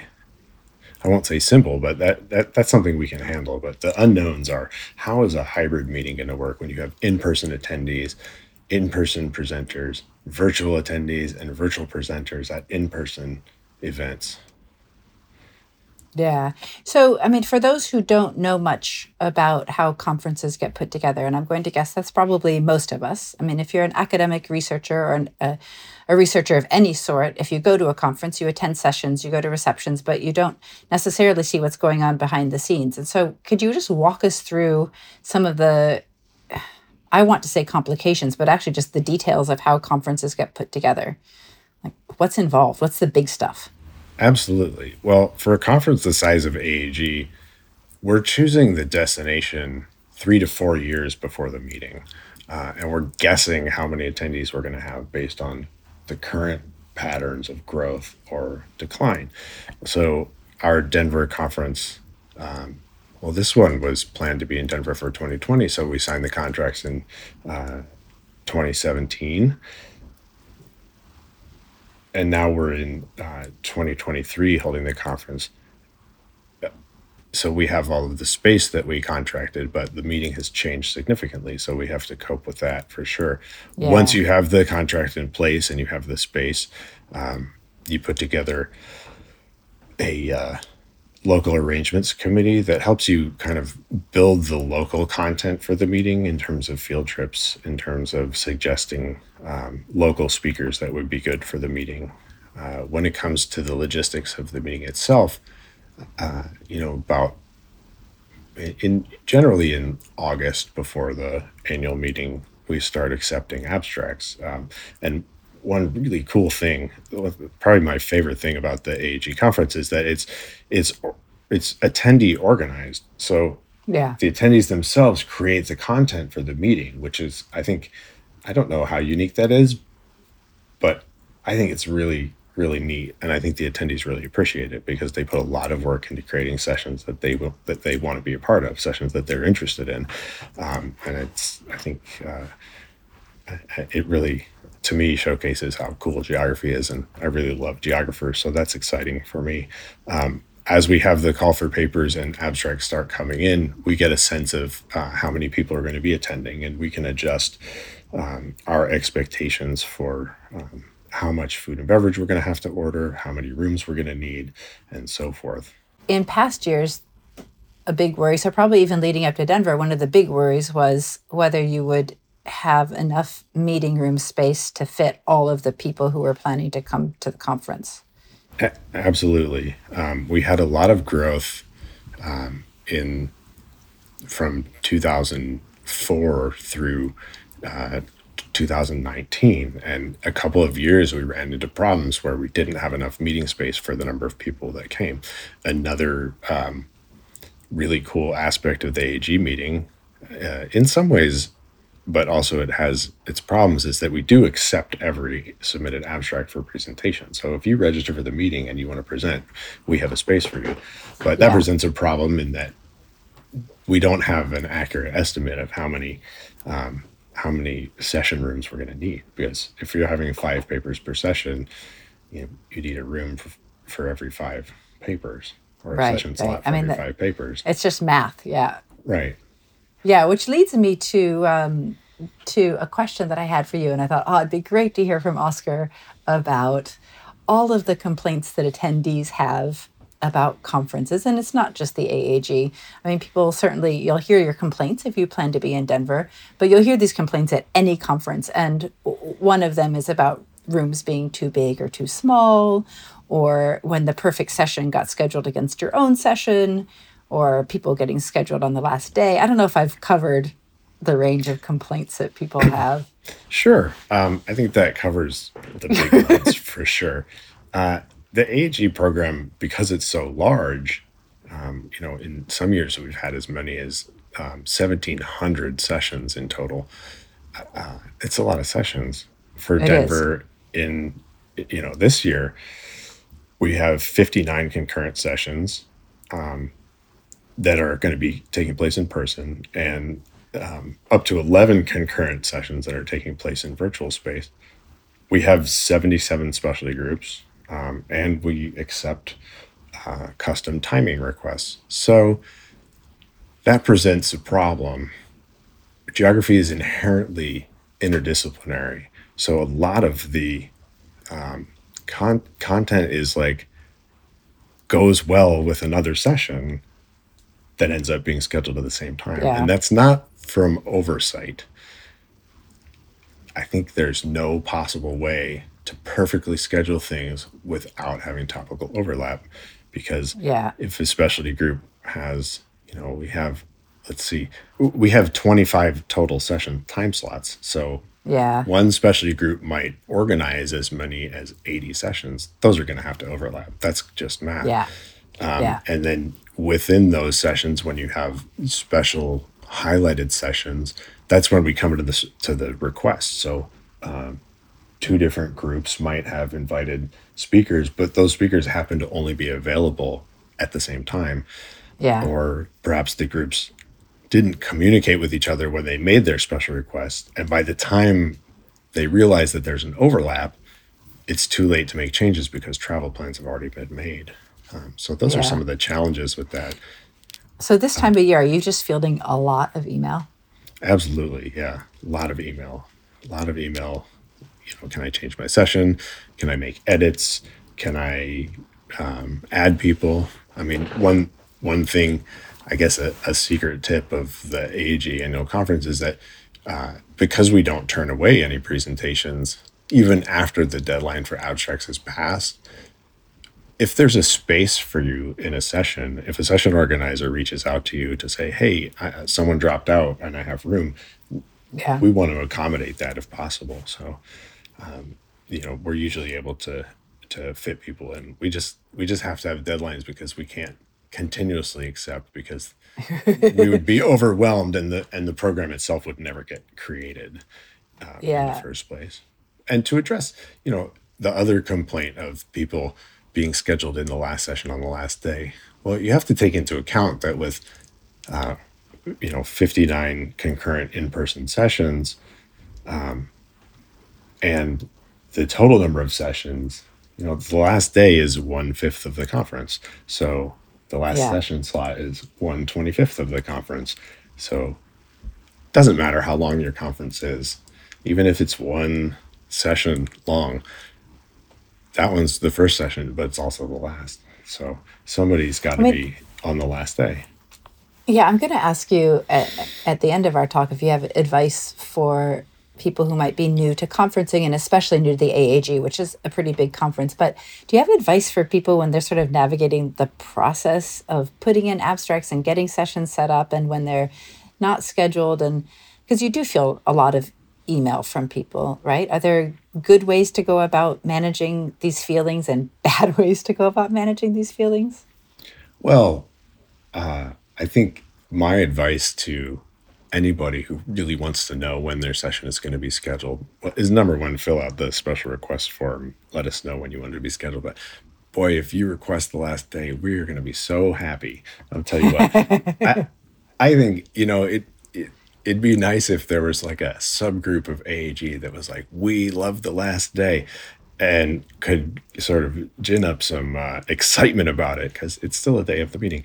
But um, as far as as far as the overlap, I think the key thing is like we no one geographer, no one meeting organizer or group of meeting organizers, even with the help of a committee of geographers, could possibly understand all of the sessions that need to not overlap, like for sure. Yeah. So Yeah. if you're if there are sessions that you know are happening and that don't that shouldn't overlap that's where you have to work with those other session organizers to come to us together to tell us you know what what you want to see and what you don't want to see. And we're completely Yeah. open to that input. Um, once the program comes out it gets really complicated to move things because we are limited in the space that we have. Um, and each room that we add um, is a huge added expense. So we want to minimize that as much as possible.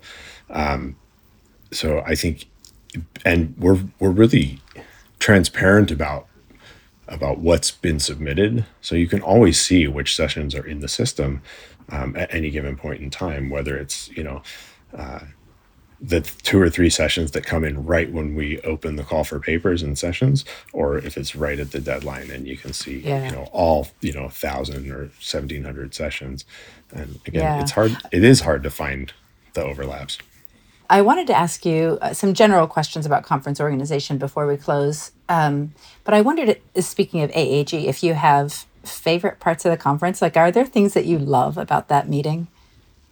Absolutely. My favorite part of the conference is the um, just the networking and the seeing people and the talking to people. I think uh, it's just great that the the energy of the conference is fantastic. It's really great to see how excited people are to see each other who don't see each other every day. Maybe this is the one time they see each other every year. And I think they get a lot of work done just in the networking and thinking of new ideas and uh, you know new ways to collaborate. I the, everything I hear in the hallways is, "Oh, it's so good that I went to that session because I wouldn't have thought of this otherwise." I just hear that all the time, and it's really nice. Yeah. What about parts of the meeting that you're super happy to have over every year when they're done? Are there things where you just sort of wipe the sweat from your brow and think, think, thank goodness I don't have to do this again for another year? Or it's all pretty easy these days? Uh, I wouldn't say it's all pretty easy. Definitely the first day, like the, f- the when we open the registration for people to start picking up their badges, I have a lot of anxiety about that before it happens and making sure that that goes well because it's the first impression for all the attendees. Um, they come and they're ready to join in the meeting and they pick up their badge. If something goes wrong with that, it's really you know it's really stressful. We got to work that out really fast. So, um, fortunately, Yeah. you know we we're we're doing a I, I, Knock on wood, we're doing a lot better um, than we have in the past when we have had issues. Yeah. So you touched a little bit about how we touched on how early contracts get signed for hotels. Um, and I'm just thinking about the other sorts of comments that come up sometimes in general about conferences. And one of them is that we always go to the same places, um, that we're in hotels, that they're really expensive. Um, and now we can add the hybrid right? People either seem to be vehemently pro hybrid or anti. They don't. There doesn't seem to be a lot of nuance, nuance or or space in between. I don't know. You have thoughts about any or all of these? Well, specifically, um, I think you're going to find opinions on the value of hotel versus convention center. Uh, some people like one, some people like the other. Um, I think when AG is in one location, it's a little bit more powerful. It's tough when we have to spread out over two properties. Yeah. Um, so you know, if I What about if what about hotel room costs? hotel room costs, yeah. Well, let me get into costs. We don't have a lot of choice with such a large meeting. Uh, a lot of the smaller cities that would have less expensive um, hotel rates, they don't have enough meeting rooms for us that make any sense. Maybe they do have enough, but we might be spread out over five hotels, and that would not be a Right. good experience for the meeting. Um, in my experience with AAG, a lot of attendees have been able to figure out how to get a lower hotel rate, maybe not at our main hotels. And I know that's less than ideal for the ultimate like networking and conference experience, but it's possible to to attend AAG on a lower budget than staying at the main hotel. Although it is important to remember that in order for AAG to um, succeed at the meeting financially, to break even, uh, we need people to stay at the conference hotels. Yeah, But the main yeah. issue with with the you know going to the same cities over and over, we don't have uh, we don't have a lot of cities that can that can support the size of meeting that we have, and also Right. you know the bigger cities they also draw uh, more diverse attendance. So and a, and a larger attendance for better or worse. Right, right. Well, and I suppose one thing that people might not be thinking about is just how expensive these how expensive it is to hold a conference. And when we sign these contracts, we're agreeing that we're going to deliver a certain number of people and spend a certain amount of money, uh, and that makes it expensive. Absolutely, yeah. We have to, you know, in order to to make the meeting work with the size it, that it is, we're committing to spending, um, you know, two hundred fifty, three hundred thousand dollars in food and beverage, and we're committing to that. That you know, uh, five thousand room nights will be used at the hotels. So, uh, if that doesn't happen, we end up having to to pay anyways. So pays yeah. directly. So we've gone to lots of AAG destinations over the years. I think my first AAG was Hawaii, where we're going to go back next year. Um, and I've attended most of the meetings in the interim. And I'm just thinking about favorite locations. Do you have favorite conferences, either favorite venues or just conferences that were just fantastic? And, and if so, why? My favorite conference in recent history was the uh, 2018 meeting in New Orleans. Something about that yeah. meeting, the like energy was really good. Um, people were relaxed. I, it felt like everyone had a really good time. Uh, it was just a little bit. It was just it was slightly different than some of the previous meetings. It was really really chill and really relaxed, and it I you know I had a great time at that meeting. Um, favorite venues, I think. Uh, I was really bummed we had to cancel the New York meeting because I really liked the New York meeting that we did um, in 2012, I think it was. Um, yeah. Eh, that was just a really good meeting, a great venue. That was. Um, I think Washington, D.C. is nice because I used to live there and it's sort of uh, like a second home in a way. Um, but yeah, the recent New Orleans meeting was, was really, really nice. Yeah, yeah. Well, we don't have much more time. So, one of the things I'd asked you, and I sort of got in touch with you to see if you'd be willing to talk to me for just a few minutes, was if you had advice, because a lot of this this episode is for those who maybe aren't used to attending conferences and and how one goes about figuring out how to attack a conference for lack of a better word if you don't really know anyone you're overwhelmed by the number of sessions you're in a new city it all feels exotic and foreign and not necessarily in a good way um, for a lot of us um, especially if we're not natural networkers. And i thought well you might have advice because you're on for four or five days at a time when the aag meeting is running. You're you're you're you're forward facing right? You're front of house. And so i wondered if you would have advice to people who are brand new especially to the AAG, but really to any conference about what to do when you land and you pick up your name badge and you're just not sure what to do next? Well, um, we have uh, an orientation session that I would recommend that you go to. But let's say you can't make that session, and even if you do, it's like this is your chance to to talk to people. So I think finding someone to reach out to ask your advisor, ask your colleagues, you know, is there somebody that would be willing to to show me around? Um, if you do go to the orientation session, the folks running that session, you can just approach them afterwards, and they'd be happy to help you. Um, it is a big meeting. There's a lot happening. Uh, I think one of you know some of the people that have been going for a long time, they definitely don't attend every session. Uh, that would be overwhelming, but they do pick sometimes they pick several sessions that are occurring in one time slot that they're interested in and they'll go to one of those sessions and if they don't like it they'll skip to the next session yeah. Um, if it's if it's not what they're looking for they'll move so you have a lot of opportunity even within one given time slot to find what you're looking for um, you know and this next bit of advice is informed by my own bias of not being afraid to make a fool of myself but talk to people um, just get out of your comfort zone. If you see your hero in the hallway, somebody that you that you've read their research and you really you know you really admire what they've done and you want to know more about it or just go up to them and say hi i found nearly all of the geographers that i've met at aag are very very approachable and would love to spend some time talking to you about their about you know their research. And people are generally uh, they generally enjoy being flattered. So I think they they love it when fans come up and say hi. So um, you know you're doing them a favor, really, uh, and they'd be happy to return the favor with some attention to to your interests and you know giving you advice about how to proceed in your in your career research at school so forth. Well and you know a lot of people after all these years when you get to the meeting aside from all the work stuff there must be a lot of catching up that you do. Just absolutely. people.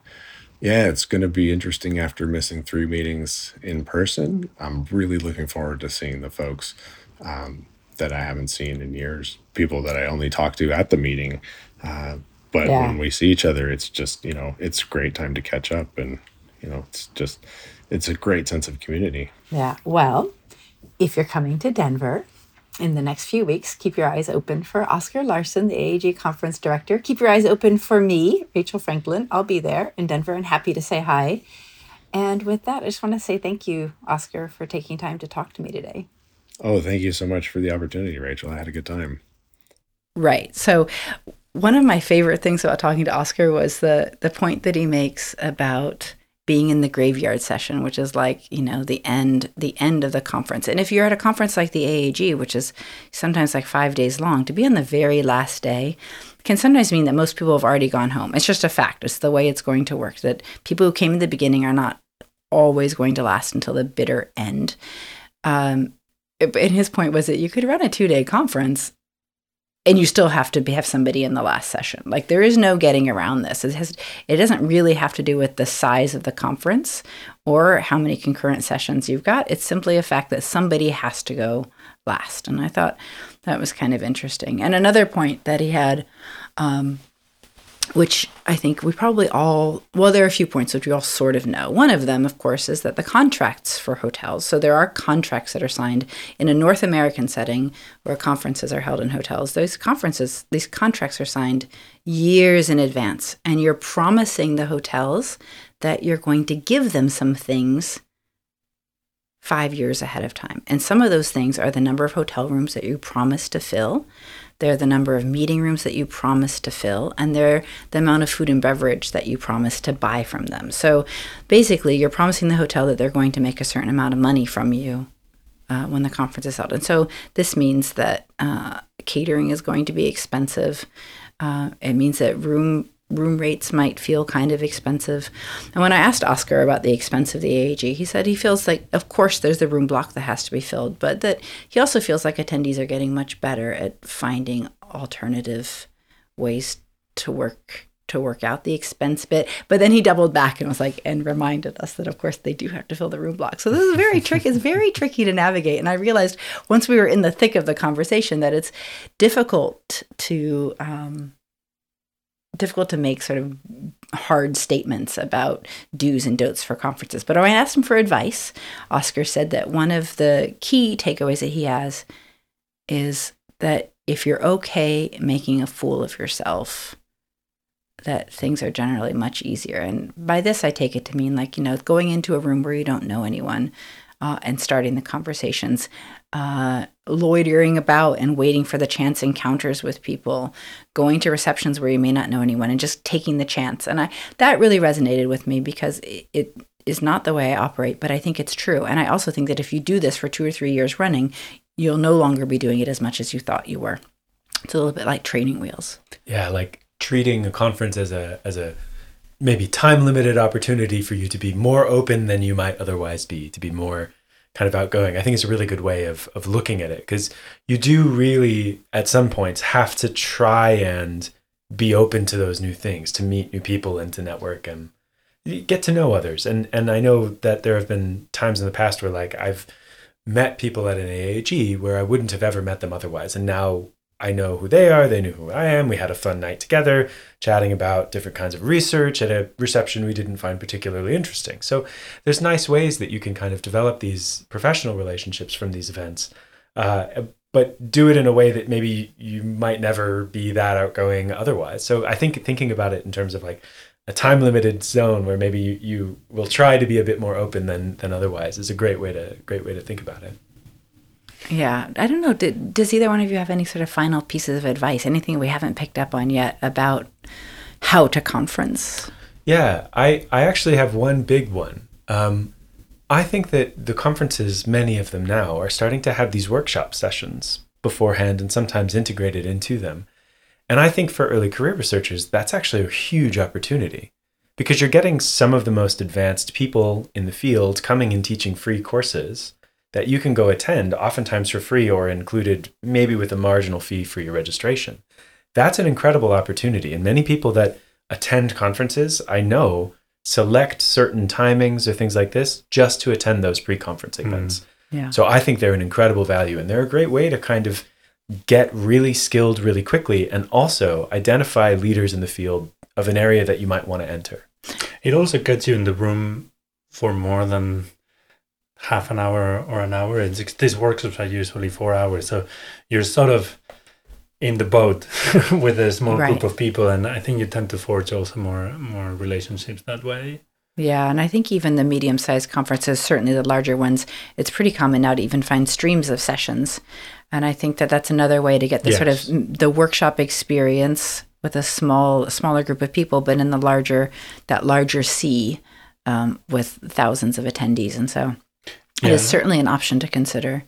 The main piece of advice for me, I mean, if anything, we've we've mentioned it in different ways, but to me, conferences is is something that if you're doing things the way you do the rest of your life, you're probably doing something wrong. If you're meeting the same people you meet on your normal life, you know you're probably missing out on something if you're if you're not trying things that you can do on your normal life what was i think you tend to miss things so when you go to a conference at least maybe not every session but go to a keynote even if you don't know the person who speaks go to a reception that you where you don't know anyone but one you know bring a friend along just in case like like rachel said but try out different things because that's where most of the value a lot of the conferences to me and this is probably for the larger ones, but it's about the weak ties that you're going to make there that you never know what 10 years down the line will right. will mean mm-hmm. and just being in the conference doesn't necessarily bring those benefits. You have to be a little bit active so so be conscious of that. Yeah and i think if i were thinking about advice it would probably be to give yourself the space to try things more than once and see what you mm. like and what you don't like and allow your preferences to change over time. But being being self-aware and sort of taking your own pulse as you're as you're doing these things i think can be helpful. And you know as Trisalyn said it might even be that what you decide is that you don't really like conferences and that you're going to supplement in other areas of your professional life to make sure that you get all of the benefits that you need. But i, would say try it. Try it. it's like green eggs and ham. Try it. You might like it um, but you might not. Um, but it, i think it probably takes more than one conference to start to sort out what you like and what you don't like. Um, and so we're going to slowly wind down here. I think one one last thing that I think we wanted to maybe spend a minute or two on was just that if you've been listening to us, this is I think our fourth time recording. And we were talking before we started this morning that we're still feeling very inexperienced at this. And so we know that it's a little bit rough. Hopefully, each episode is a little less rough and you can tell that we're getting a little bit better at this. But thank you for bearing with us. This is a brand new skill for us to be acquiring, and we're doing it in a in a group setting. So we're also sort of practicing working with each other. We're really excited to have you here with us. We're glad you're here. Um, but yeah, it's a journey, and just to acknowledge it, we know that it's a little rough around the edges, but we're working on getting better at this uh, as quickly as possible. And we have lots more coming up, but our next episode is going to be all about books, writing them, editing them, reading loving them, them. hating them, reading them, uh, and you can find us anywhere uh, where podcasts are available. And we look forward to seeing you next time. Bye. Bye. Bye.